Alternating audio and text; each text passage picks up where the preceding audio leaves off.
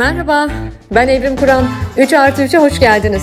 3 artı 3'te konuklarımla birbirimize üçer soru soruyoruz. Keyifli dinlemeler.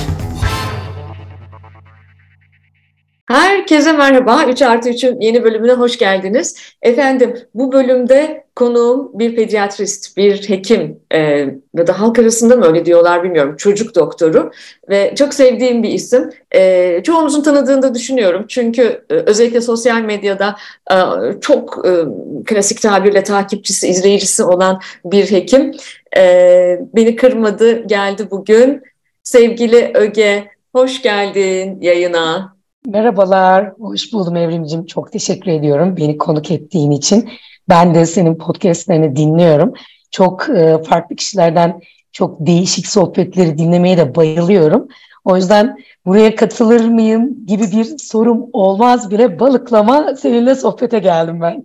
Harika, çok iyi yaptın. Ben her 3 artı 3'te olduğu gibi önce çok kısaca e, seni tanıtacağım dinleyiciye. Sonra da birbirimize gerçekten evvelce birbirimizle paylaşmadığımız üçer soru soracağız. Evet, evet. ben de merakla bekliyorum. evet. Şimdi e, gene dinleyicim benim e, sürekli dinleyicim diyecek ki aa gene Ankaralı bulmuş getirmiş. Çünkü burada ilkim Ankaralı mı değil mi diye bakmıyorum e, konuklarımı davet ederken. Ama kalp kalbe karşı oluyor, tevafuk oluyor galiba sevgili dinleyen. Gene bir Ankaralı konuğum var. Evet, Doktor Öge Çultu Kantaroğlu bir Ankaralı ve e, Hacettepe Üniversitesi Tıp Fakültesinden mezun. E, 2001 yılında mezun oldu. 2006 yılında e, Hacettepe Üniversitesi İhsan Doğramacı Çocuk Hastanesi'nden çocuk sağlığı ve hastalıkları uzmanlığını aldı.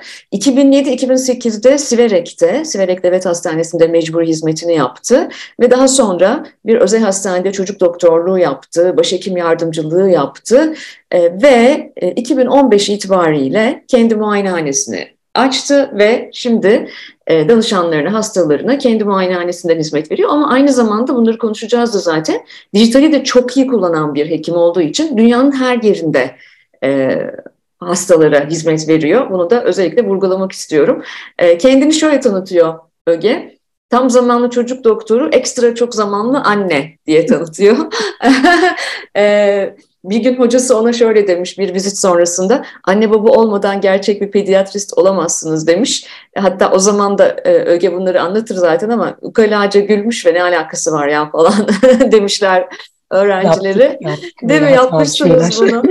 Ama e, gerçekten e, anne olarak bir pediatrist olmanın apayrı bir şey olduğunu e, eminim. Ben zaten Artık benim e, oğlum 16 yaşında ama ben de Öge'nin videolarını sürekli izliyorum. E, böyle kısa e, kısa kısa çok e, e, pratik bilgiler içeren videolar paylaşıyor. Hani artık benim bir bebeğim veya çok küçük çocuğum olmamasına rağmen o kadar ilgimi çekiyor ki o işte annelikten gelen bir şey galiba. Evet.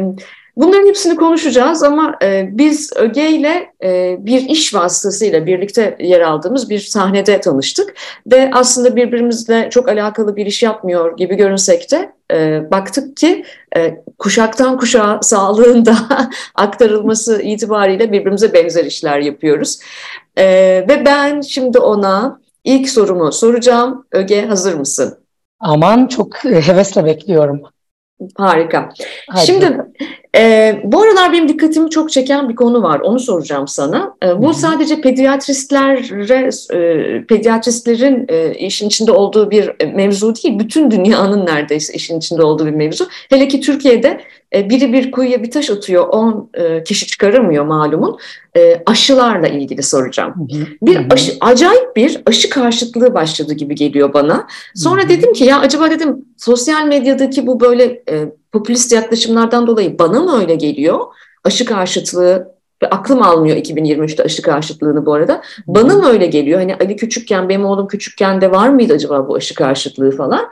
Ee, sonra bir baktım, ufak bir araştırma yaptım, şunu gördüm. Ee, Dünya Sağlık Örgütü ve UNICEF'in verilerine göre 2021'de e, çocukluk çağı aşılarında son 30 yılın en büyük düşüşü yaşanmış. Yani demek ki mevzu sadece Türkiye'de değil. Ve bu düşüşün de yeniden bir e, salgın yapabileceğine dair tehlikeler de varmış. Bunları senden dinleyeceğiz şimdi. Şimdi bu aynı zamanda pandemi sürecinde de böyle. Bugünlerde mesela işte iyi ki aşı yaptırmadım şeyleri başladı. Bak aşı yaptıranlar kalp krizi geçiriyor falan gibi böyle hmm. acayip acayip yorumlar başladı. Herkes birbirine sosyal medyada özellikle soruyor. İşte şöyle yorumlar geliyor. Bak bir tane daha 35 yaşında kalp krizi geçirmiş vaka var gördün mü? Bak o da aşı olmuştu falan. Ya bütün dünya aşı oldu günün sonunda. Ama bu aşı karşıtlığıyla ilgili ben sana bunu soracağım. Hmm. Çünkü ben şundan çok etkileniyorum aşı karşıtlığı konusunda e, sanırım şu an bir yaptırım da yok. E, mesela ben oğlumu küçükken Türkiye'den götürdüğümde yani ilkokulda Türkiye'den Kanada'ya götürdüğümde e, e, hemen aşılarıyla ilgili e, bilgileri ibraz etmek zorunda kaldım. Ve 16 yaşında ve daha geçenlerde gene e, okulunun sağlık biriminden bana mesaj attılar. E, şu aşısının eksik olduğunu görüyoruz bunu açıklayın diye. Yani çünkü aslında aşı çocuğun hakkı ve anne baba kararına bırakılamayacak da bir şey. Biraz uzunca bir girizgah yaptım kusura bakma lütfen. Ama hem pediatrik açıdan yani neden e, çocuklarımıza e, aşı yaptırmaktan bu kadar kaçıngan davranıyoruz hem de genel olarak e, bu kadar pandemik bir ortamda ne diyeceksin Ögeciğim? Yani bizim pediatrist olarak benim ve arkadaşlarımın yani benim ekolümde aynı ekolde yetiştiğimiz meslektaşlarımın bir sorunu şu an bu. Çünkü şimdi ben özel muayenehanede çalışıyorum Evrim ve şey hani bana zaten gelen aileler neredeyse aşı yaptırmak için geliyor. Ve ben devlet aşılarını devletten özel koşullarda alıyorum. Bir Sağlık Bakanlığı uzantısı gibi onları saklama koşullarım belli. Çok büyük titizliklerle aktarıyorum barkod sistemleri, son kullanma tarihleri ben onlara gözüm gibi bakıyorum. Çünkü o kadar önemli ki şundan dolayı önemli. Şimdi bir, e, ben Hacettepe'nin çocuk enfeksiyon test çıkışlıyım. Yani Mehmet Hoca, Ateş abiler. E, ben onlarla büyüdüm öyle söyleyeyim. Uzmanlığımı onlarla aldım. E, ve biz ne yazık ki çok kötü vakalar görüyorduk. Şöyle söyleyeyim sana, çocuk su çiçeği geçiriyor. Poliklinikte düz çizgide yürüyemeyen, sürekli sağa doğru düşen bir çocuk düşün. Bir bakıyoruz su çiçeği cerebellum iltihabı yapmış ve çocuk bunun komplikasyonuyla gelmişti ve biz uç hastaneyiz ya yani vakaların sıkıntılı vakaların geldiği hastane yani basit bir devlet hastanesi Hacettepe çocuk enfeksiyona gelmiş bu çocuk. Şimdi ben bunu görüyorum. Ee, ben acile iniyorum akşamleyin hasta kabul ediyorum bir bakıyorum menenjit gelmiş. E, belinden sıvı alıyorum yukarı servise yatırıyorum bir bakıyorum pneumokok çıkmış veyahut da hemofiliz influenza çıkmış ya da meningokok çıkmış. Hele de meningokok çıktıysa bütün acil hep beraber ilaçlanıyoruz. Çünkü müdahale ettik bize de bulaşıyor. Ben ne yazık ki e, bana sevk edilen yoğun bakım klinisiydim o zaman ve daha sonra da ondan mortalite vakasına çıktım. Çünkü bize diyorlar hasta kay kaybedildi bunu açıkla niye oldu diye. E, bize gelip saatler içerisinde kurtaramadığımız küçük 7-8 aylık yanlış olmasın e, çocuk kaybetmiş bir doktorum. Ben e, aşıyla korunulabilecek hastalıklardan çocukların aşıyla korunamaması durumuna doktor olarak da bir anne olarak da çok üzülüyorum. Şimdi benim görüşüm bu konuda çok net. Aşılar tarafında kendi çocuklarıma yaptırmadığım hiçbir aşıyı başka bir annenin çocuğuna söylemiyorum. Ee, onların bütün aşıları tam ee, benim de bütün aşılarım tam. Ee, ben de kendime aşı yaptırıyorum. Hatta menenjit aşılarını da kendime yaptırdım mesela. Çünkü ben hasta alıyorum ve ne çıkacağını da bilmiyorum. Çok yoğun çalıştığım dönemde. Şimdi şöyle düşün. Birisi diyor ki e, ve bu çağda bu ne yazık ki çok var. Ne deniyordu buna? Post-truth mu diyoruz? Yani bir şeyin gerçek olması çok da önemli değil. Ben diyorum ki Evrim Hanım diyorum şöyle şöyle bir durum var ve ben bunun bunun şu durumla ilgili olduğunu düşünüyorum. Aşı veyahut da başka bir şey. Ve ben bunu o kadar çok insana söylüyorum ki ve söylediğim şey o kadar kişi tarafından dönüp dolanıp bana bile geliyor ki ben bile kendi dediğime belli bir süre sonra neredeyse inanmaya başlıyorum. İşlerin bir böyle kısmı var. Yani sosyal medyanın kullanımı çok agresif bir şekilde arttığı için ve burada da herhangi hiçbir denetim yok. Ben diyebilirim ki mesela pancar yemek e, botoks etkisi yaratıyor. Bununla ilgili bir video çekerim. Takipçilerim arasında bu alır başını gider. Bir bakarım ki onlar remix olmuş bir şey olmuş. Bilgi alınmış, görüntü alınmış, başka seslerle bana geliyor. Gerçekten ben bile buna inanabilirim yani. Şimdi bu kısmı var ne yazık ki. Bir de hani bilimsel bilgilere e, mesela bu tür söylentilere halk çok ulaşıyor. Ama biz bilimsel bilgi paylaştığımızda bunlar halk o kadar ulaşmıyor. Hani e, şaibeli haberler veyahut da soru işaretli şeyler çok kolay yayılıyor. Ama bu herhalde insan psikolojisiyle ilgili bir şey. Ama kanıtlanmış bilgi o kadar değil.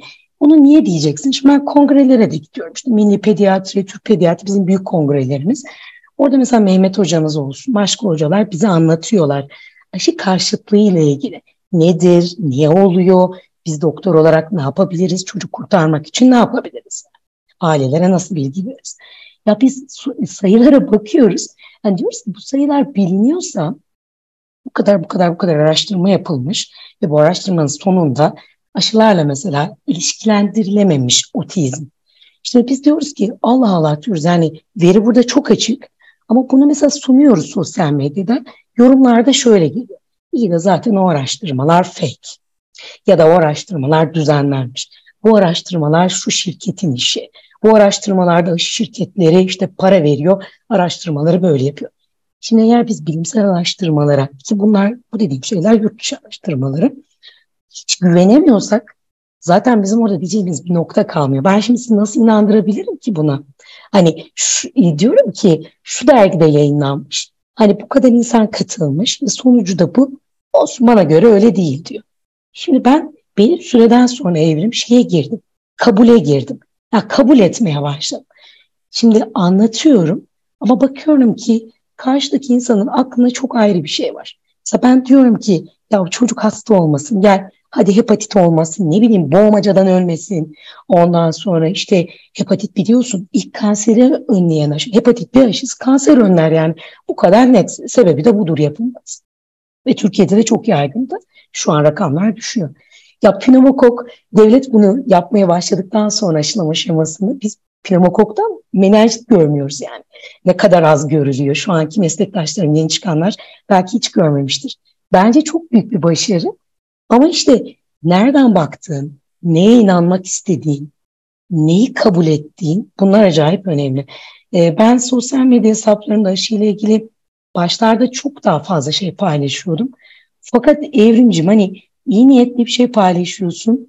Ben ne yazık ki üzülerek söylüyorum. Öyle bir linç yiyorsun ki sanki aşıyı yani ben yarattım, ben yaptım ki hani keşke yapabilsem gurur duyarım birilerini kurtar kurtarabilecek bir şey yapsam. Hani bu hayatım çok anlamlı olur ama hani öyle de değil. Ben o aşıyla hiçbir ilişkiye de sahip değilim. Sadece önerici bir şey yazıyorum. Linç yiyoruz. Sonra şevkim de kırılıyor. Allah'tan bazı hocalarımızın şevki kırılmıyor. Onlar daha ısrarlı söylüyorlar. Biz de onları yine duyurmaya çalışıyoruz. Ama e, bununla ilgili olarak e, mesela Mehmet Ceyhan hocamızın e, sayfasını da çok takip edebilir aileler. Niye?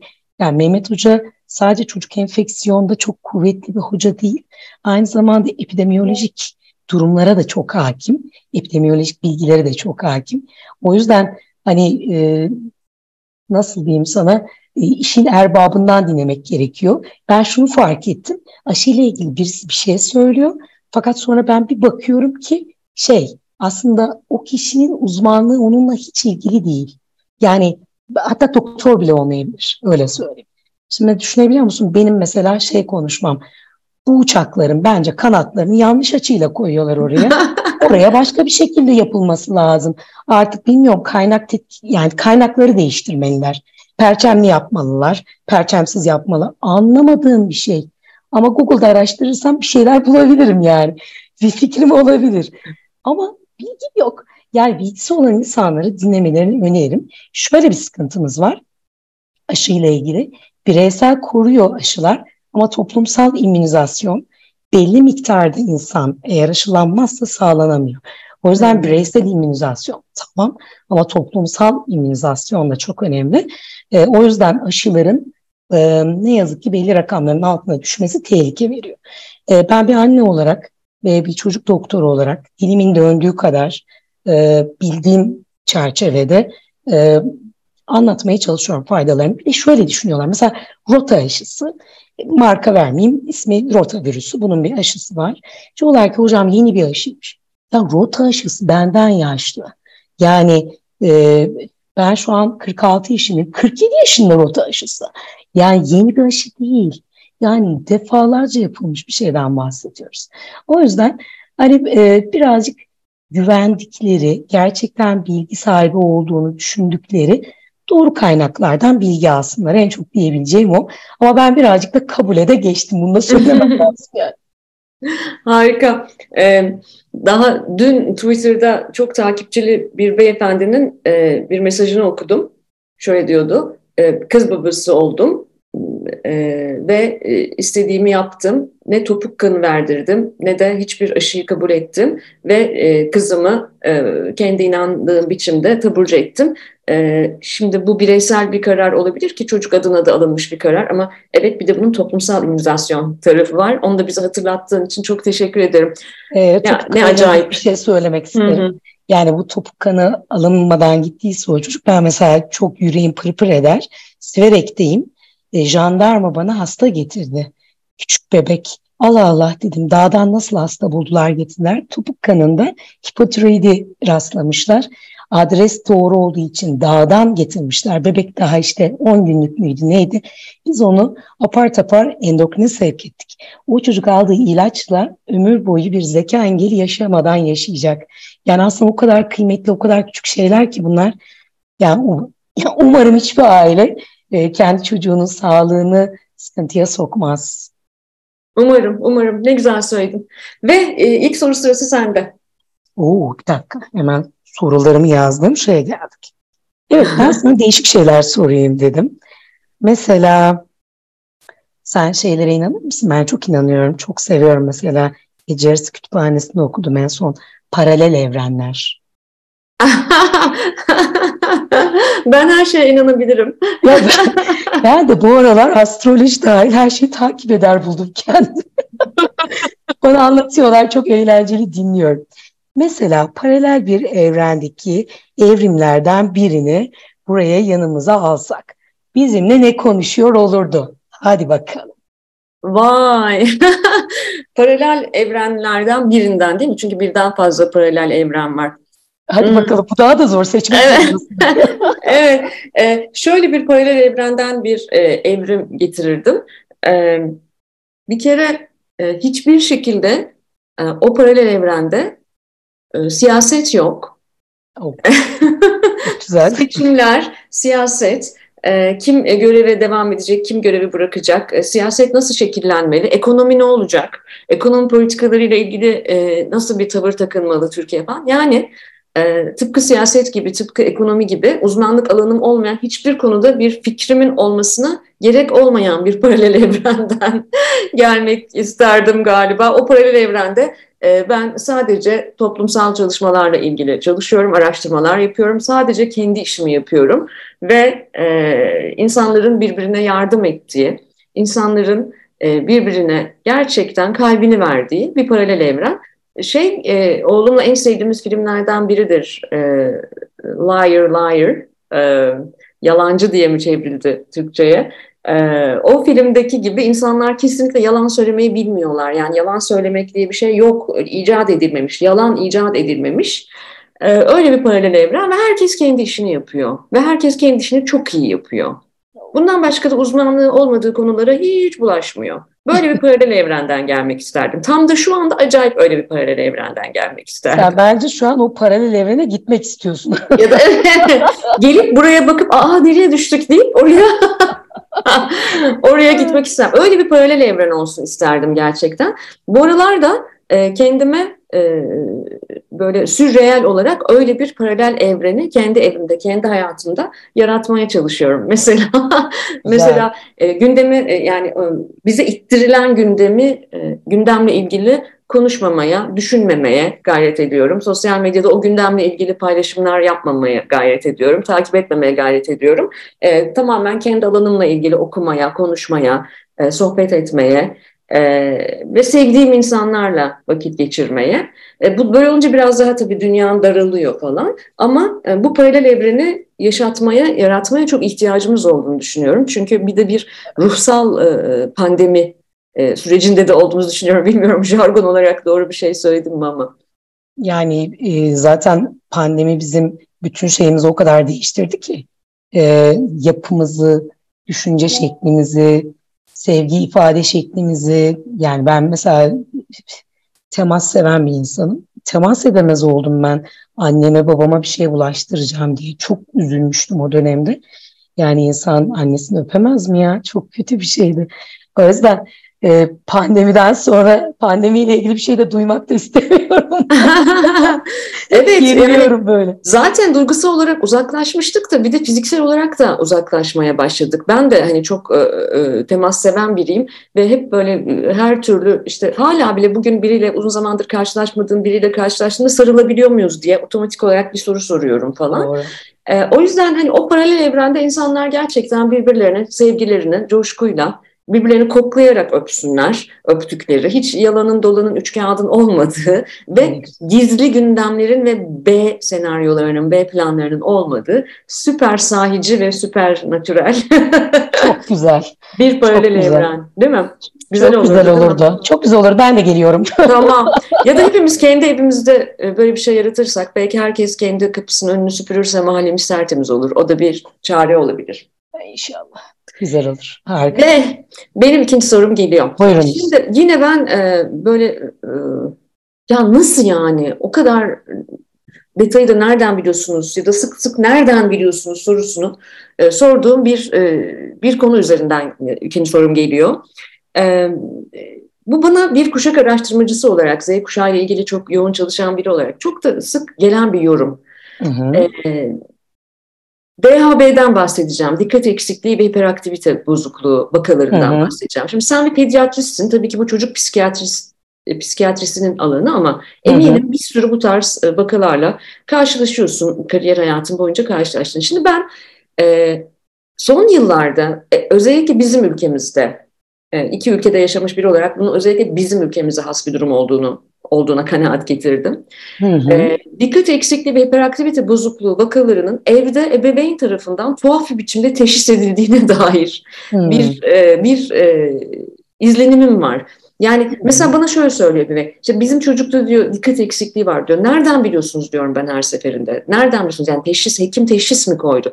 Yok işte öğretmeni dedi okulda veya işte e, bizimki biraz yaramaz veya bizimki işte ödevlerini yarım yamalak yapıyor gibi. Yani bir şekilde e, insanlar sürekli bir bende de yap var e, deme e, eğilimindeler. Hatta ben bunu yetişkinlerde de görüyorum. E, hmm. Mesela geçenlerde e, 50 yaş üstü bir e, yetişkinle tanıştım. E, benzer bir şeyden bahsetti bana. Böyle bende böyle bir e, durum var dedi. Ben de ona dedim ki yani, teşhis kondu mu yani kim koydu teşhis? Teşhis koydu. Yok ben hani biliyorum ben böyleyim. Şimdi gene aşıdaki gibi bu da sanki Google'dan bakarak e, benim çocuğumda veya bende dikkat eksikliği ve hiperaktivite bozukluğu var deniyor. E, halbuki bu e, bu klinik bir durum olarak tanımlanması, tedavisinin planlanması gereken bir şey. Bu konuda ne söyleyeceksin? Şimdi dikkat eksikliği ve hiperaktivite bozukluğu gerçekten böyle geniş bir yelpaze gibi düşün. Bir ucunda hiç anlamazsın, sen anlamazsın, çocuğun da anlamazsın. Bir ucunda da çocuk bağıra bağıra etrafta dolaşır. Ben e, dikkat eksikliği ve hiperaktiviteden çok muzdaribim diye. O yüzden o spektrum e, mesela işte başka hastalıklarda da spektrumlar önemli. Bir kere bunun gerçekten de teşhisinin testleri var. Uzmanları ayrı ve ona göre verilecek kararları var. Yani nasıl kararlar? İşte davranışsal yaklaşımlar, ilaç. Şimdi ona da geleyim. İlaç da ayrı bir şey. Ee, buna bir kere zaten uzman karar verecek. Fakat tabii ki biz evde bundan ıı, nasıl diyeyim sana teşhise doğru gidebilecek şeyleri görebiliriz. Bir, iki tane şey söyleyeyim burada. Senin soruna cevap e, yolumu çizsin. Bir, acaba teşhis eskiye göre fazla mı konuyor? E, bunu da iki dala ayırayım. Acaba bu konulan teşhisler eskiden konulamıyor muydu? Yoksa çağ değiştiği için e, yani dikkat eksikliği ve hiperaktivite bozukluğuna gitmenin ihtimali mi arttı? Şimdi çünkü farklı farklı şeyleri değerlendirmek lazım burada.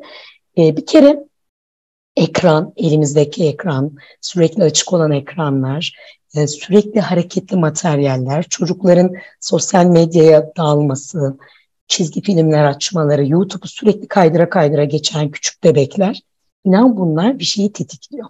Çünkü biz e, duyularımızla yaşıyoruz canlılar olarak. Hayatta kalmak için duyularımızı kullanıyoruz. Ama bazılarını evrimsel olarak getirdiğimiz noktada şu an aşırı fazla kullanmaya başladık. Ama bizim ayarımız birdenbire değişmiyor organizmanın ayarı.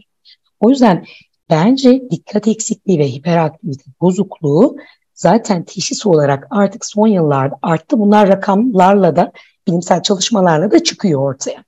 Şimdi başka bir şey daha diyeyim. Yetişkinlerde de arttı. Aslında ama arttı mı? Yetişkinde arttı demeyeyim de tanı alamamış. Kendini idame ettirmiş. Ama belli bir süreden sonra aslında bu sosyal medyanın da biraz farkındalığı bir miktar arttırması ya da karşılaşılan zorluklarla beraber yetişkinler de kendilerine bakıp artık şey diyebiliyorlar. Ya bir dakika ya bir dakika ben çok hareketliyim ama bende gerçekten var mı? Burada yapılacak olan şey çocuk ya da kendin için uzmana gitmek. Çünkü gerçekten yani öforik bir insan olabilirsin.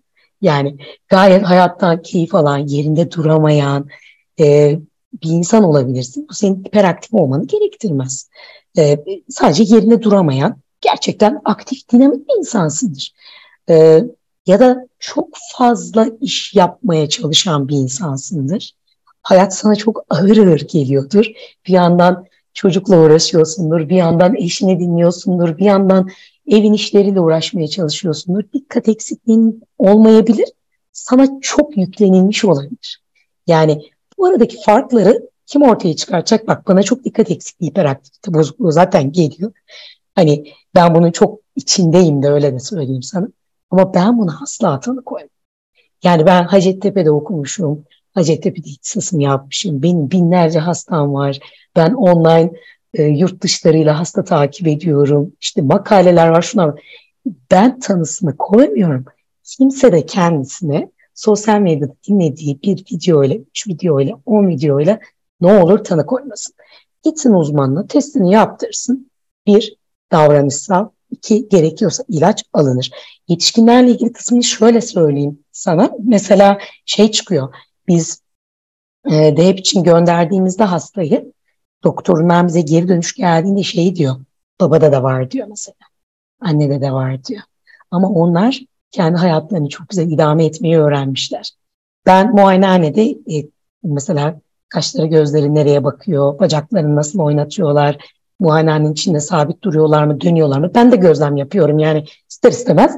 Gözlemden de diyorum ki yani çocuk hareketli herhalde annesi babasına çekmiş diyorum ama ya bunu gerçek olan şeyi çocuk psikiyatri, çocuk ve ergen psikiyatri uzmanına gidilecek. Bunların çok güzel testleri var yapılacak.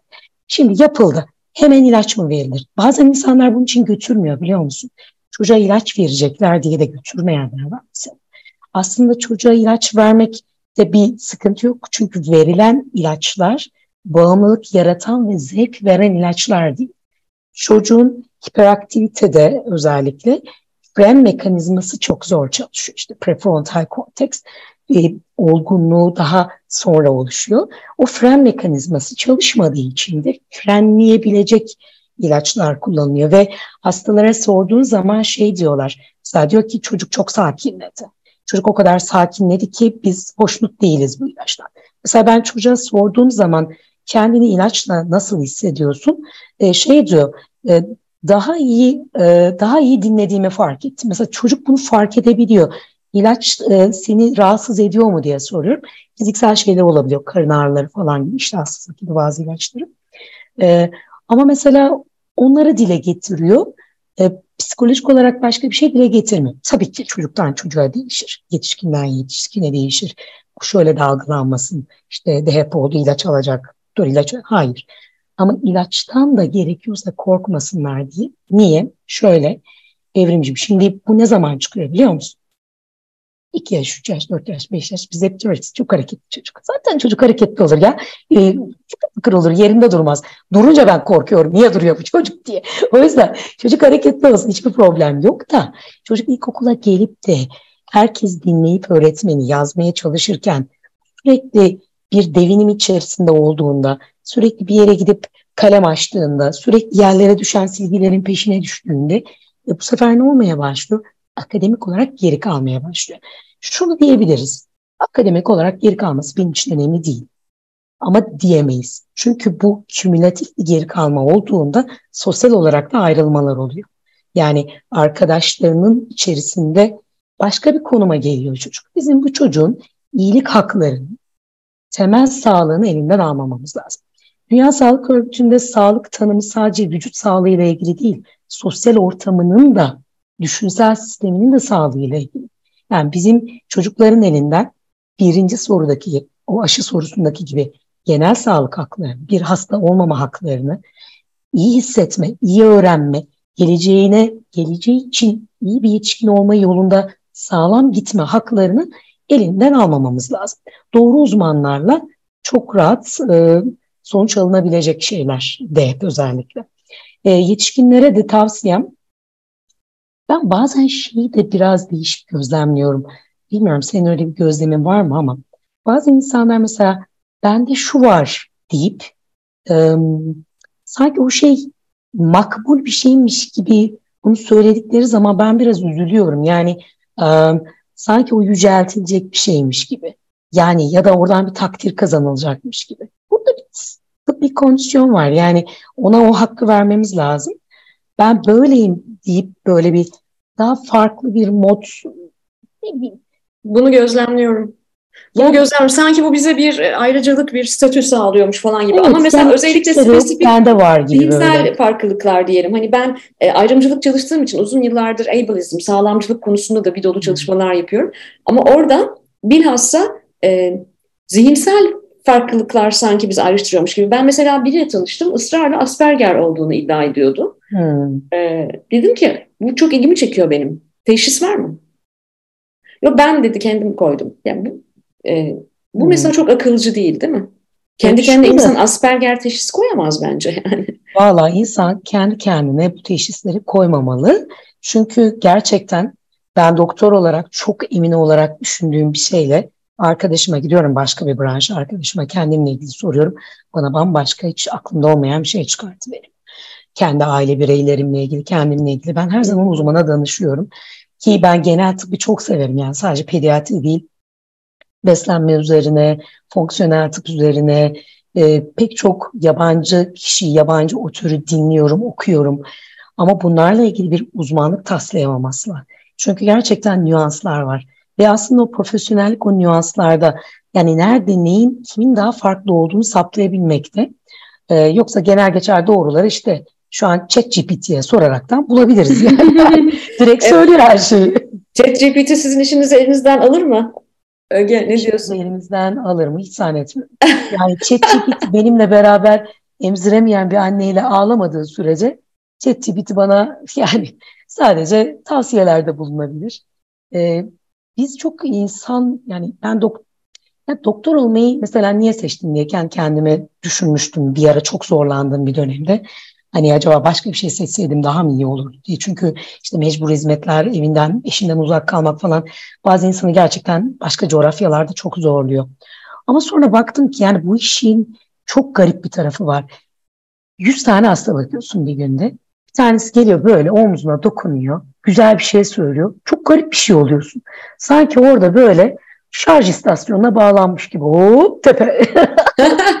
Bütün yeşil ışıklar yanıyor böyle. Onun çok garip bir tarafı var. O yüzden mesela ben hastalarımı pandemi döneminden hoşlanmamanın sebeplerinden bir tanesi ben e, e, sıkışmayı, sarılmayı, e, yani böyle omzuna temas etmeyi severim. Ben insanlarla böyle garip grup Japon gibi selamlaşmaya başladım ben. O yüzden ChatGPT her şeyi yapabilir. Tabii ki çok harika belki robotik ameliyatlar da yapar. Hı hı. E, hikayenizi anlattığınızda çocuğunuza ilacını da verir. Belki muayene de eder. Ben inanıyorum robotların çok şey yapacağını, ona robotların yükseliş kitabındaki gibi yani çok değişik şeyler olacağını inanıyorum. Ama e, duygusal tarafı olan ya da his geçirme ile ilgili şeylerde bilmiyorum biz insan insana muhtacız diye düşünüyorum. Özellikle evet, özellikle yani senin alanında ne kadar önemli bir şey bu. E, ben ilk anne olduğumda mesela e, postpartum yaşadım. E, bunu anlatmışımdır da belki sana. Çok şiddetli bir losa depresyonu yaşadım ben. E, ve bana en iyi gelen şey e, pediatristimi iyi seçmek oldu. Hmm, yani hmm, çocuk güzel. doktorum bana tabii ki bir psikiyatrist kontrolündeydim aynı zamanda da ama pediatristim ve psikiyatristim e, birlikte çalıştılar yani birlikte. Bu çok önemli Bence bir şey. mükemmel bir kombinasyon. Çünkü yani şimdi mesela buradan biz dinleyen yeni anneler varsa e, hiç üzülmesinler. Niye üzülmesinler? En zor kısım başlangıçtaki kısmı. Ben bunu hep söylüyorum. Mesela şey diyorlar sen büyüyünce göreceksin neler olacak. Vallahi değil. Çocuğun ilk çıktığı zaman en zor zaman. Ondan sonra giderek her şey tatlı olacak. Ee, ama yardım istesinler ve lütfen istesinler. Onların istediği yardımı herkes yani e, karşılar o yardım ihtiyacını. E, ben de mesela çok zor yardım isteyen biriyim. Her şeyi kendim yapacağım, kendi başıma yapacağım. İşte öyle garip bir bizim X kuşağının şey miydi? Sen evet daha ya, evet evet. Evet yani, öyleyiz Öge ya. Onu, beni kesseler ben demiyorum yani. Ben şu an perişanım. Gelsin biri bana yardım etsin. Ama şimdi geri dönüp bakıyorum. Diyorum ki orada daha çok yardım isteyebilirmişim. E, ben de çünkü zor bir zaman geçirdim. Lohusalık hüznü bence çok kadında var. Bunu da söyleyeyim bilgi olarak. Hmm. Ha, tabii Finlandiya araştırmasında yüzde seksenlere varıyordu. Şimdi bak bir şey yüzde seksenlere varıyorsa o zaten patolojik bir şey olamaz. O fizyolojik bir şeydir. Demek ki bu kadıncağızlar doğum yaptıktan sonra vücutlarından çıkan o varlığın o çok büyük enerjisini, şu, o bir enerji olarak da çıkıyor. Diyor ki aman Allah'ım bunu bana verdiler. Ben ona iyi bakabilecek miyim? İyi besleyebilecek miyim? Ya ben onu e, bilmeden zarar verirsem, ya incitirsem, ya e, canı yanarsa ben anlamazsam, hasta olursa ve bakamazsam, ya onun başına bir şey gelirse kadıncağız cayır cayır sütü var emziriyor diyor ki hala hocam doyuramıyorum. Bir bakıyorum çocuk bir ayda bir kilo almış. Annesi çok iyi olmuş aman diyorum harika gidiyorsun. Yani morallerinin çok iyi olması ve bir işi iyi yaptıkları zaman duymaları gereken bir dönem. Yanınızda bir loğusa varsa yanağından öpün artık pandemide kalmadı. Sarılın deyin ki sana bir şey getireyim mi? Uyumak ister misin? Bebeği istersen biraz bana ver 15 dakika kucağımda dursun. Sen istersen aşken ne bileyim duşa girsin bir şey yapsın. Valla çok şefkatli olsunlar yani. Ay Şefkat ne güzel zamanı. söyledin. Ne güzel söyledin. Bak ben e, hep şundan korktum. Bir daha çocuk yapamamamdaki sebep buydu. Lohusalıktan korktuğum için. Hı. Yani o kadar korktum, o kadar korktum ki hayatımda başıma gelen en zor şeydi. E, çok sert geçirdim ve e, diğer tabii ki çocuk her büyüme evresinde başka mücadele alanları oluyor ama hiçbir lohusalık kadar zor gelmemişti bana. Dediğine katılıyorum. Sonra daha da kolaylaşacak falan hepsi. Kesinlikle. Ama kesinlikle. şefkate çok ihtiyacımız oluyor ve özellikle e, şeyde diyelim mi hazır kadın kadına konuşuyoruz. E, beylerin şefkatine daha çok ihtiyacımız oluyor olabilir mi? Ya şöyle beylerin şefkatine çok ihtiyaç oluyor ama beyler bazen bunun farkında olmuyor. Yani halleder o, yapıyor zaten. Zaten duası bu. Ya da belki onlara söylenen şeyler oluyor. Hani şunu şöyle yapma, sen burada dur, şu kadar yap. Bak böyle şeyler de var yani kültürel gelen şeyler de var. Ee, ben mesela bana çiftler geliyor. Ee, ben genelde ön yargılı bir insan değilimdir öyle diye düşünüyorum. Ee, fakat kendimi de ön yargılı buldum. Ee, genel görünüme bakıp mesela çok maço duran bu adam hayatta e, herhalde bileyim bu kadında sert bir mizacı var falan diye çocuğunun altını değiştiriyor. Sen doktor hanımla konuş diyor. Alıyor, dolaştırıyor. Üstünü giydiriyor. Hem de profesyonel. Benim önümde sahte iş yapamazsın. Ben görüyorum nasıl giydirip soyduğunu, altını nasıl aldığını. Eline yapışır yani yapmadığı şey. o yüzden beni kandırmak o konuda mümkün değil yani. Tecrübe var. Bazen ne oluyor biliyor musun? Kadın orada gözü yaşarmış. Bana bir şey anlatıyor. Adam yanımda PUBG oynuyor. Tövbe tövbe ya Rabbim ya. Yani elinde telefona bakma ya orada bakma ya. Ben seni sevmiyorum vallahi. Yazık yani kadına yazık yapma burada yapma bari. Zaten kadın ağlıyor orada. O yüzden ben çok üzülüyorum. Ama şeydir böyle ilk birkaç ay anneler geldiğinde ben gözlerine çok bakarım. Yani bazen o hüzün çok belli oluyor. Bir iki şeyden sonra e, görüyorsun zaten böyle damlalar geliyor falan. Elimden geldiği kadar rahatlatmaya çalışıyorum. Ama şunu da söyleyeyim, anne desteği çok önemli. Eğer doğum yaptığınızda annenizin ve annenizle aranız iyiyse onu kesinlikle belirtmem lazım. Yani anne kız çatışmanız yoksa, annenizle aranız şefkatli bir ilişkideyse lütfen annenizden yardım alın ilk 40 gün boyunca. Ben şöyle diyorum, herkes kendi çocuğunu beslesin. O kadar net yani. Sen bebeğine bakacaksın, annen sana bakacak. Ay çok güzel oluyor o zaman. aksın sütler. Yani o kadar net. Harika. Peki e, ve ikinci soru sırası sende. Ay dur ben şimdi seçenekli sorularım var. Hemen şuradan geliyorum. Şimdi neredeyiz biz? Evet. Şunu soruyorum. Şimdi sen yurt dışı yaşama ve çalışma deneyimini çok sağlam yaşamış. Belki bununla ilgili en iyi fikir alınacak insanlardan birisin. Benim tanıdığım en azından öyle söyleyeyim. Aynı işleri yapacak olsan ama gittiğin yer e, işte Kanada'ya gittin sen, Kanada'da yaşadın. E, Kanada dünyada olmasa e, nereye gitmiş olmayı isterdin? Hmm. Aynı sürede bulunacaksın, aynı yıllarda ve aynı iş için. Şahane. Aynı sürede ve aynı iş için bulunacağım. Aynı iş. Wow. Um, söylüyorum. E, Tayland'da.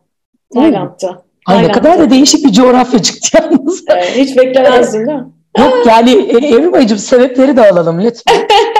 E, bir kere şöyle bir şey var. E, belki de önceki hayatlar varsa belki de Tayland'da yaşamış mıyımdır bilmiyorum. Yani acayip kendimi bu dünyada en iyi hissettiğim e, ülke diyeyim Türkiye'den sonra. Türkiye'yi çok seviyorum ben ama gerçekten bu dünyada kendimi en iyi hissettiğim yer Tayland. Hatta orada çok spesifik bir ada var Samui diye. Kendimi bu dünyada en iyi hissettiğim yer orası. Ve ben tabii e, çeşitlilik, kapsayıcılık üzerine çalıştığım için demografik çeşitlilik, kapsayıcılık, e, hem e, toplumsal cinsiyet, hem e, yaş, hem e, engellilik, hem de sınıfsal ayrımcılıklar üzerine çalıştığım için orasının acayip bir araştırma periferi olduğunu da hep düşünmüşümdür. Yani ben bir dönem bir 5-6 hafta kadar oradan çalıştım. Oraya gittim. Ama yani Türkiye'de ve dünyanın diğer taraflarındaki işlerimi oradan takip ettim bir 5-6 hafta kadar. Ne kadar verimli ve ne kadar üretken olduğumu da hatırlıyorum. E, orada çalışmayı çok isterim. Orası çok enteresan bir coğrafya. E, bir de e, hem iklimin hem de e, inanç sisteminin de etkisiyle e, toleransı, e, hoşgörüsü yüksek bir coğrafya. E, benzemezlerin birbirine daha fazla alan açtığı ve saygı duyduğu. O yüzden öyle bir toplumda araştırmacı olmak herhalde çok acayip olur diye düşünüyorum. Şimdi zaman zaman yaptığım bazı global markalarla çalışırken zaman zaman yaptığım bazı projelerin içerisinde Tayland'da dahil oluyor yani oradaki dataya falan da bakıyoruz ve beni çok heyecanlandırıyor orası. Hele ki mesela orada çok e, bu dönem çok daha fazla ilgilendiğim gender, toplumsal cinsiyet ve LGBT'yi artı çalışmalarını mesela orada yapmayı çok isterdim. Orası çok enteresan. Yani transgender ameliyatlarının çok e, yoğun yapıldığı, bu konuda e, çok derin uzmanlıkların geliştiği, yani kültür nasıl buraya doğru götürebiliyor? O coğrafyanın özelliği ne? Hoşgörü seviyesi nasıl bu kadar yüksek olabiliyor gibi meraklarım var Tayland'la ilgili. bir sonraki rota belli oldu diye. yani güzel bir emeklilik olur. Iş kurabiliriz. Ne dersin? Ha? Valla tatlı bir emeklilik olmaz mı? Sıca, yani, sıcacık böyle. Söyleyeyim. Sen sıcak insanı mısın? Sıcak insanıyım evet. Ya ben Kanada'da nasıl, ne işin var? Tabii nasıl bir de yani sen Ankara'dan kalk git yani Ankara'dan bile daha soğuk bir yer düşünürsen orası Toronto'dur yani. Ankara'dan kalk git oraya sıcak insanıyım. Zaten araştırmalar şey gösteriyor. Gittikleri yerde özellikle ilk bir yıl tutunamayanlar, kalamayanlar da birinci etki iklim. İklime çok adapte doğru. olamıyor insanlar. Bence çok doğru. Ben mesela soğuk insanıyım. Bak Ankara'dan beni kazıyorlar. evet yani Ankara Ankaralı soğuk insanıdır. Soğuk, evet. Ankara'nın ayazını sever yani. Bir ayağımız İzmir'de ve çocuk yani 3-4 yaşım, 2-3 yaşım ya da İzmir'de geçti. Ondan sonra mesela ben İzmir'e gittiğim zaman ben dayanamıyorum. İzmir'i çok seviyorum ama ben o sıcaklıkta e, Ankara'yı özlüyorum. Böyle saçma bir şey olabilir mi? ama Ankara'dan dolayıdır o. Çünkü dünyanın neresine gidersen git Ankara'yı özlersin. Evet, Benim gibi. Gitmemiz lazım. evet. Yani bu dünyada en çok en çok özlediğim yer Ankara. Hep de bunu söylüyorum. Ben e, Kanada'ya yerleştiğimde Ankara'dan ayrılalı 17 yıl olmuştu. İstanbul'da yaşıyordum. 17 yıl olmuştu Ankara'dan ayrılalı. Ve ben Kanada'ya gittiğim ilk günden itibaren İstanbul'u hiç özlemedim. Hep Ankara'yı özledim. Ankara'yı, ilk gençliğimi, çocukluğumu, Ankara'nın sokaklarını, Ankara'daki öğrencilik hayatımı hep Ankara'yı özledim. Demek ki benim hasretimin nüvesi, memleket hasretimin nüvesi Ankara'ymış. Bu biraz Ankaralılıktan da gelen bir durum. Yani, Ankara'ya, Ankara'ma da selamlar, sevgiler olsun buradan. Çok e, ben de selam ediyorum şimdi Ankaralıları. Ee, şöyle söyleyeyim mesela çok güzel söyledin. Sen çocukluğunla ilgili senin özlediğin yer e, İstanbul senin için durak olmuş. Yani evet. bir geçiş yeri olmuş.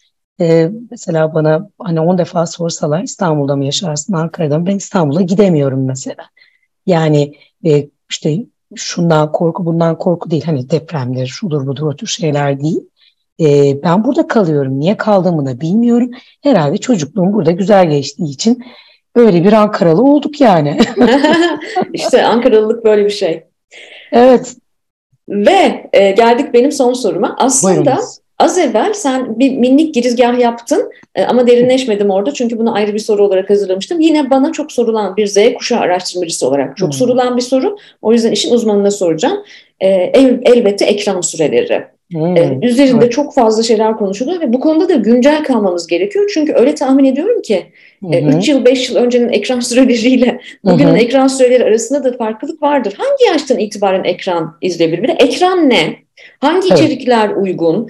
Ee, burada bizim e, e, özellikle yaş gruplarına ayırmamız gerekiyor mu? Ne bileyim mesela Ali 16 yaşında benim oğlum. Hala ben 16 yaşında bir işte ergen mi diyeyim ne diyeyim yetişkinliğe doğru yol alan bir çocuk için de ekran süresi veya kendim için de tabii ki ekran süresine dikkat etmem lazım ama özellikle çocuklarda e, çünkü sen de bu çok etkilediğini de söyledin zaten. Hı hı. Özellikle çocuklarda ekran süreleriyle ilgili önerilerini almak isterim.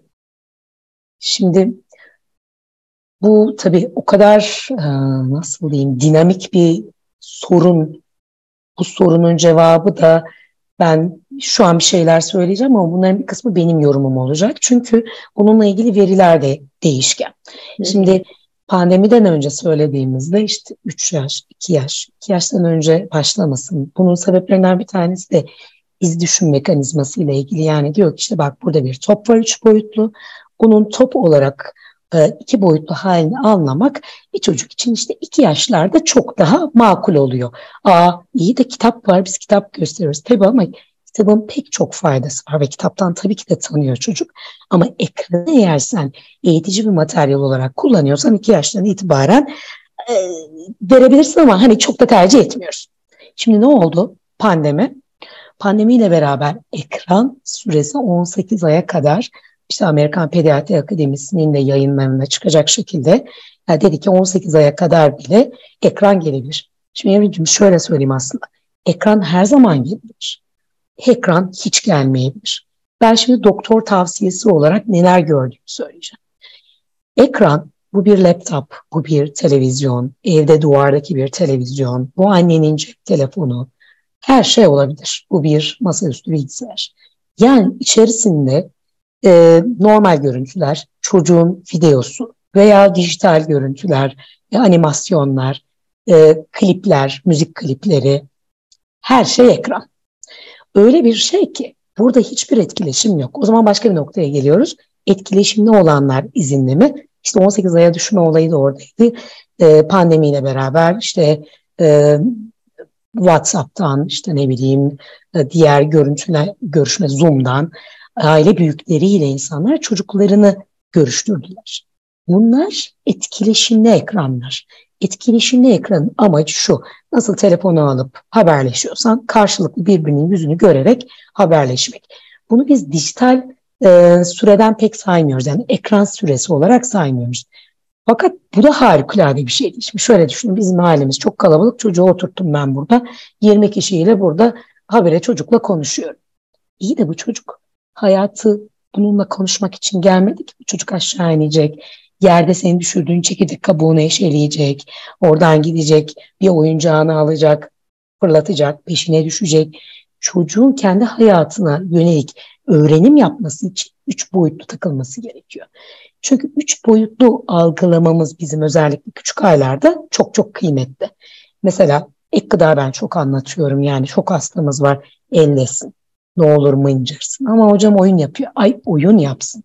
Oyun yaptığı şeyi e, yeme ihtimali daha yüksek. O yüzden ne olur oynasın. Şimdi şöyle düşün. Biz böyle böyle diyoruz. Çocuğun elinde ekran. Bir bakıyoruz ki çocuk ekrandan çizgi film izleyerek anneye doğru ağzını uzatıyor. Anne oraya yemek koyuyor mesela. Aman benim en çok korktuğum şeylerden bir tanesi. Yemek algısı yok, yemek davranışı yok, sofra bilinci yok, keyif yok. Sadece tıkıştırılma var. Anne diyebilir çok mecbur kalıyorum. Bana kimse yardımcı olmuyor. Ben her şeyi anlarım. Her şeyi dinlerim. Ama doğru yola gelmek için de e, yapacaklarımız belli şimdi. Bu çocuk iki yaşında hadi ekran serbest dedi doktor. İyi de ne kadar yani? Ne kadar değil mi? Mesela diyorlar ki işte iki yaştaysa 20 dakika olsun. İşte 3 yaştaysa 30 dakika olsun. 4 yaştaysa 40 dakika olsun. Bence bu dakikalara yani bir fikir olsun diye ben söyleyeyim ama bu dakikalara da çok fazla ihtiyacımız yok. Ee, bizim ihtiyacımız olan şey şu. Belli bir disiplin, ne vereceğimizi bilmek ve kontrolü çocuğun elinde olmayacak şekilde aygıtlarımızı ayarlamak. İşte güdümlüye mi ayarlarsınız? Ya da bir tane çizgi film var 5 dakikalık. Hadi şimdi onu izliyoruz. Bu bitince kapanacak mı dersiniz? Çünkü sınır ihlalleri, sınır koymamak, tavır belli etmemek, ekranda bence en büyük birinci sıkıntı. Çocuk çocuk eline alıyor ve sürekli böyle e, elin parmağıyla YouTube'da video atlıyor. Ve ne yapıyor bu biliyor musun Evrim? Bu tahammülsüz ve çok sıkılan çocuk yapıyor. Şimdi bu çağımızın en büyük şeyi ne bizim? Çocukların çok sıkıldım diyor. Çok sıkıldım. Yapacak hiçbir şey yok. Yahu ben bundan 40 küsur yıl önce elimde tek bir tane oyuncakla bütün gün oynuyordum. Yani e, çok da sıkılmıyordum herhalde. Yani şu an melekelerim yerinde bir sıkıntım yok. O yüzden e, bence e, burada en önemli şeylerden bir tanesi çocuğun ileriye yönelik işte ister hiperaktivite dikkat eksikliği de ister işte çok sıkılan bir çocuk de biz bu çocuğu tatmin edemiyoruz diye buradan kötü şeyler öğreniyor diye bu çocuk agresifleşti de ne dersen de ekranın çocuğa iyilikten daha fazla sıkıntı verici olduğunu söyleyebilirim. Benim de iki oğlum var. Bir tanesi işte ortaokulu bitirecek, bir tanesi ortaokulu yeni başlıyor. Ee, ben çok zor verdim büyük olana. Daha yeni işte bir yıldır telefon var. O da arkadaşlarıyla haberleşsin diye. Ekran görmüyorlar. Tabii ki görüyorlar. Ama elinden geldiği kadar programlarla, şunlarla bunlarla girecekleri siteleri, işte mesela YouTube'a girmiyorlar. Ama girme yolunu bulur mu? Çok akıllılar. Her şeyi buluyorlar. Ama ben en azından kendi tavrımı belli ediyorum. Sebebini de ortaya koyuyorum. E bunlar büyük çocuk. Küçükten itibaren bizim anlatmamız gerekiyor. Ailelere diyebileceğim bak en önemli şeylerden bir tanesi. Ekrandan çocuğa arkadaş olmaz. Ekrandan çocuğa öğretmen olmaz. Çünkü şöyle bir yanılgı da var hemen söyleyeyim. Diyorlar ki hocam oradan harfleri öğrendi. Bak İngilizce konuşuyor. Purple dedi. Yani çok güzel. Ben çok hoş buluyorum. Çok tatlı da bir şey. Yani öğreniyor tamam. Ama bu çocuktan aldığı zamanın karşılığında verilmiş çok küçük bir hediye. Varsın purple demesin de kelebeğin peşinde koşsun yani. Hani ne bileyim e, bu benim için çok çok daha anlamlı. Ve şunu görüyorum bak onu nerede görüyoruz? Ben şimdi muayenemde benim muayene odam biraz geniş. Yarısında ben ve aile var yarısında da çocuğun oyun alanı var. Ben çocukların yaş gruplarına göre nelerle oynayacağını biliyorum. Ekrana çok maruz kalanlarda o sırada anneyle babayla kavgaya kadar gidiyor telefon ver diye. Ekranı hiç bilmeyenler oradaki benim çok da şey değil yani basit oyuncaklar var. O neler yapıyor neler. Onu alıyor öbürkünün içine koyuyor, öbürkünü alıyor, öbür tarafa taşıyor. Çocuk oyun üretiyor, yaratıcılığını kullanıyor. Şimdi bir de bir şey daha diyebilirler. Dedim ki ya bu, bu kadın çok demode ben. Niye? Çünkü hayatımız zaten dijital. Yani her şey dijital. Bu çocuk dijitali bilmezse nasıl diğer çocuklardan farklılaşacak? Yani dijitali bilmekte bir şey yok ki. Ben şuradan iki tane YouTube videosuyla neyi nasıl kullanacağımı öğreniyorum. Ama bu çocuğun algı kapasitesi, sorun çözme kapasitesi, kendi sıkıntısıyla başa çıkabilme, yerinde durabilme, bir problem olduğunda başkalarına sardırmadan kendi başına çözebilme, bu eşya buraya olmadı ben bunu buraya nasıl koyarım diyebilme ki bunun için sıkılmaması lazım. Ya bunun için çocuğun kendi başına kalması lazım. Kendi başına kalması derken yani dijitalsiz kalması lazım. Yoksa çocuğu terk etmiyoruz bir yere. Çocukla beraber oyun oynamamız, kendi başına oyun oynayabilmesini sağlamamız ama çözüm çözüme yönelik, kendi kendine bir şeyleri halledebileceğine inanan bir çocuk yetiştirmemiz lazım. Ee, bence sosyal medya zaten onunla da ilgili bir şey söyleyeyim. Neydi ya? Netflix'te bir, bir şey belgesel izlemiştim bu sosyal medyanın kullanımı ile ilgili ve bunların resmen yani ilk açan kişilerin söylediği kendi çocuklarının işte 16 yaşından daha küçük asla böyle bir hesap açtırmayacağıyla ilgili bir e, şey vardı, e, söyleme vardı. E, ben katılıyorum. Neye benziyor bu biliyor musun? E, bir şey bilmeden birinin eline silah vermeye benziyor. Yani o silahla ne yapacağını bilmiyorsun. Verir misin küçük bir çocuğun eline silah? Hayır. Sosyal medyada hesap sahibi olmaları bir e, ortaokul öğrencisinin bence çok zor, çok büyük bir yükümlülük bir çocuk için. Çünkü her şeyi paylaşabiliyor, gördüğü her şeyden etkilenebiliyor. Bak burada süre hiç önemli değil, içerik çok önemli. Yani e, eline aldığı şeyden bir e, güzel bir şey izlese o ekran süresine hiç karışmayabilirim. Artık gelmiş ortaokul lise çağına. Ama o kadar fazla birbirlerini farklı şekillerde oyalayabiliyorlar ki. Ve akran zorbalığı. Hadi hoş geldik oraya. Oradan geliyor bir sürü şeyler. E, paylaşılan hesaplarda çocukların küçük düşürülmesi, arkadaş ortamında linç edilmesi, buradan nasıl çıkacağını bilmeyen çocuğun bunu aileleriyle paylaşmaması. Ya küçük 13, 14, 15 yaşındaki bir çocuğun zihni de kalbi de biz de linç yiyoruz, biz sıkılıyoruz. Onlar çok kötü oluyor. Ya ben o yüzden Kesinlikle. ekrana gerçekten çok mesafeli yaklaşılması gerektiğine inanıyorum ailelerin. Ee, çok mu sıkıcı konuştum acaba? Ya bence e, o, o harika bir uyarıda bulundun. Yani yetişkinler için bile bu kadar büyük derken çocuklarımız için e, daha da önemli. Bir de Türkiye ile ilgili bir minik hatırlatma yapayım. Türkiye zaten sosyal medya penetrasyonlarında dünya rekorları kırıyor. Evet. Bu kadar genç bir coğrafya. E, filmi ben de tavsiye ediyorum belgeseli Netflix'teki The Social Dilemma. Hah, dilemma evet, hatta tamam. bir yazıda yazıp lütfen çocuklarınızla birlikte izleyin, ergen çocuklarınızla birlikte izleyin de demiştim. Ee, burada sen de ifade ettin, e, belgeselin çok önemli bir noktası şu.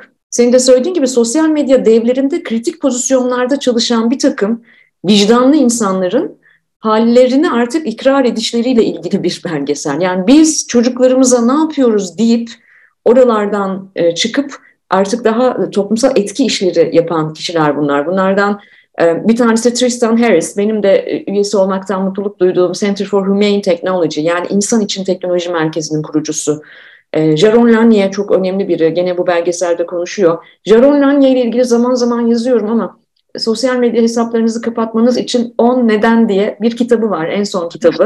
Minicik bir kitap minicik yani herkes de Türkçe'ye de böyle çevrildi. E, minicik bir kitap belki kapatmazsınız ama belki e, arınırsınız. Bunu da böyle sosyal medyadan eriştiğimiz bir yayında söylüyoruz belki ama nasıl kullandığımız önemli. Yine e, Shoshana Zuboff gibi alanında çok önemli isimler bu belgeselde konuşuyor. Ne olur çocuklarınızla izleyin. Gerçekten çok önemli. E, bizim kendimiz için de değil mi? Sos yani bizim yetişkinlerin de ekran süreleriyle ilgili orada e, örnek olmaları da gerekiyor sanki Öge. Yani Kesinlikle. ben kendim nasıl Kesinlikle. örnek olacağım çocuğuma elimde zırt bir telefon varsa değil mi? Çok haklısın. Çok haklısın. Benim bununla ilgili yaşadığım sıkıntı şu ben şimdi doktor olduğum için ve WhatsApp gibi kanallardan bana sürekli hastalarım yani saat e, farkı olmadan acil durumlar oluyor çünkü evet. yazdıkları için telefon benim sanki elimin ucundaki bir başka bir uzuv gibi. Yani böyle e, nereye gidersem yanımda geliyor. Çünkü normalde sessize alırım hep. O yüzden de ekrana bakıyorum. E, çünkü hasta muayenelerine de hepsi sessizde durur. O hastaya saygısızlık olmasın diye. İki hasta arasında temizlik sırasında ben habere WhatsApp cevaplıyorum. Şimdi bak şöyle bir şey var. Ben tabii çocuğa böyle yardırdım gidiyorum diyorum ki böyle olmaz, şöyle olmaz, böyle kullanılmaz. Çok tatlı söylüyor. E, senin elinde de telefon var. Bunu tabii birkaç yıl önce dedim ki benim elimde telefon var ama gel bak beraber ne yapıyoruz. İşte e, mesajları okuyorum. İşte hocam şunun ateşi var. Hocam burada şundan kustuk. Hocam böyle ha tamam dedi. Şöyle bir şey yaptık. Annenin elinde niye telefon var? Ee, tabii ki ben sosyal medyayı kullanıyorum. Hatta aktif de kullanıyorum. Ee, Instagram'da özellikle çok aktif kullanıyorum. YouTube'da da uzun videolarla bilgi isteyenlere bir şeyler anlatmaya çalışıyorum elimden geldiği kadar. Ama e, bu benim hayatımın amacı değil. Orada e, ben şimdi muayenehanecilik yapıyorum ve bana bir kısım insan gelebiliyor. İşte bizde herkes sosyal medyaya ulaşabiliyor Ama mesela bir doktora muayenehanede ulaşmak zor olabilir. Özel hastaneye gitmek zor olabilir. Hastaneye bile gitmek zor olabilir. İnan böyle ben mesajların yorumlarında görüyorum. Mesela kadıncağız köyden yazıyor. Onun o videodan öğreneceği bilgi o çocuk için bir şey değiştiriyorsa ben çok mutlu oluyorum. Benim en büyük motivasyonum o. Ve o yüzden de e, Instagram'da video paylaşmayı çok seviyorum. İşe yaradığımı düşünüyorum o konuda. Umarım işe yarıyordur. İşte bazen e, biraz fazla e, benim de sıkıldığım oluyor. Niye sıkılıyorsun? İşte demek ki ilk konudaki gibi faydalı olduğunu düşündüğün bir şey söylüyorsun ve orada tamamen senin fikrine katılmayan ama katılmamakla kalmayıp yani çürütmek adına her türlü genelde de doğru olmayan şeyi yazan insanlarla uğraşmak zorunda kalıyorsun. Şimdi düşün sen 13 yaşında bir genç kızsın bir hesabın var bir fotoğrafını paylaşmışsın altına diyorlar ki işte ne kadar da tombiksin bu surata bak bu surata hiç bakılmaz şimdi ya bu 13 yaşındaki bir kız çocuk kaldırabilecek bir şey değil kocaman insanı kaldıracağı bir tabii, şey. Tabii tabii. Yani biz işte 46-47 yaşımızda e, linç edildiğimizde üzülüyoruz. Yani, Tabii ki. Yani mi? üzülmemeyi öğreniyoruz dedi ama bu kadar yıl alıyor. Tabii. o çocuğa yazık değil mi? O çocuğu niye sen bütün e, bütün biyokimyasını bozdun? Beynindeki bütün biyokimyayı bozdun. Kalp atışını değiştirdin. Ne oldu şimdi? Hiç. O yüzden ben mümkün olduğu kadar geç sosyal medya. Hatta mümkünse hiç de olmayabilir yani. Evet yani e, çok Türkiye'de özellikle çok dikkat edilmesi gereken bir konu. E, hepimiz adına çok önemli bir yere temas ettin. Ama az evvel de söylediğim gibi önemli olan humane teknoloji, insan için, iyilik için teknoloji. E, sen böyle kullanıyorsun bunu. Çok aktif bir Instagram kullanıcısısın, YouTube kullanıcısısın, içerik üretiyorsun çünkü. Ben naçizane içerik üretiyorum. Ve bütün bunları erişemediğimiz daha fazla insana erişebilelim diye yapıyoruz. Ama bunun ötesinde e, çok dikkat edilmesi gereken yanları var. Ve senin son sorum şimdi de. Evet, şimdi hadi bakalım. Aslında birkaç sorum vardı ama neyse hadi seçmek zorundayım. Şimdi e, sana dediler ki Evrim Hanıcığım şu an senin elinde bir güç var. Ama öyle bir güç ki yani öyle böyle değil. Bak, dünya tarihinde bir noktayı değiştirme gücüm var. Tamam mı? Bir, böyle bir gücü kullanır mıydın? İki, Kullansaydın ne için kullanırdın? Vallahi kullanırdım. Kullanmaz olur muyum? Bakayım neyi değiştiriyorsun? Gerçekten dünya tarihinde bir yere gideceğim. Bir tarihe gideceğim. E, ve onu e, kullanırdım. E, şimdi e, tıbbi olarak yanlış bir bilgi vermeyeyim ama e, tam olarak 1938'e giderdim.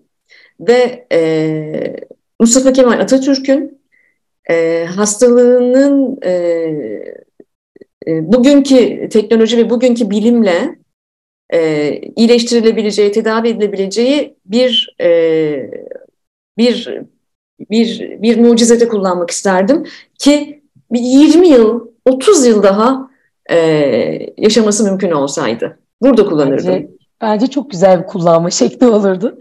Ee, yani harika bir şey olurdu. Çünkü gerçekten ben çok erken bir kayıp olduğunu düşünüyorum.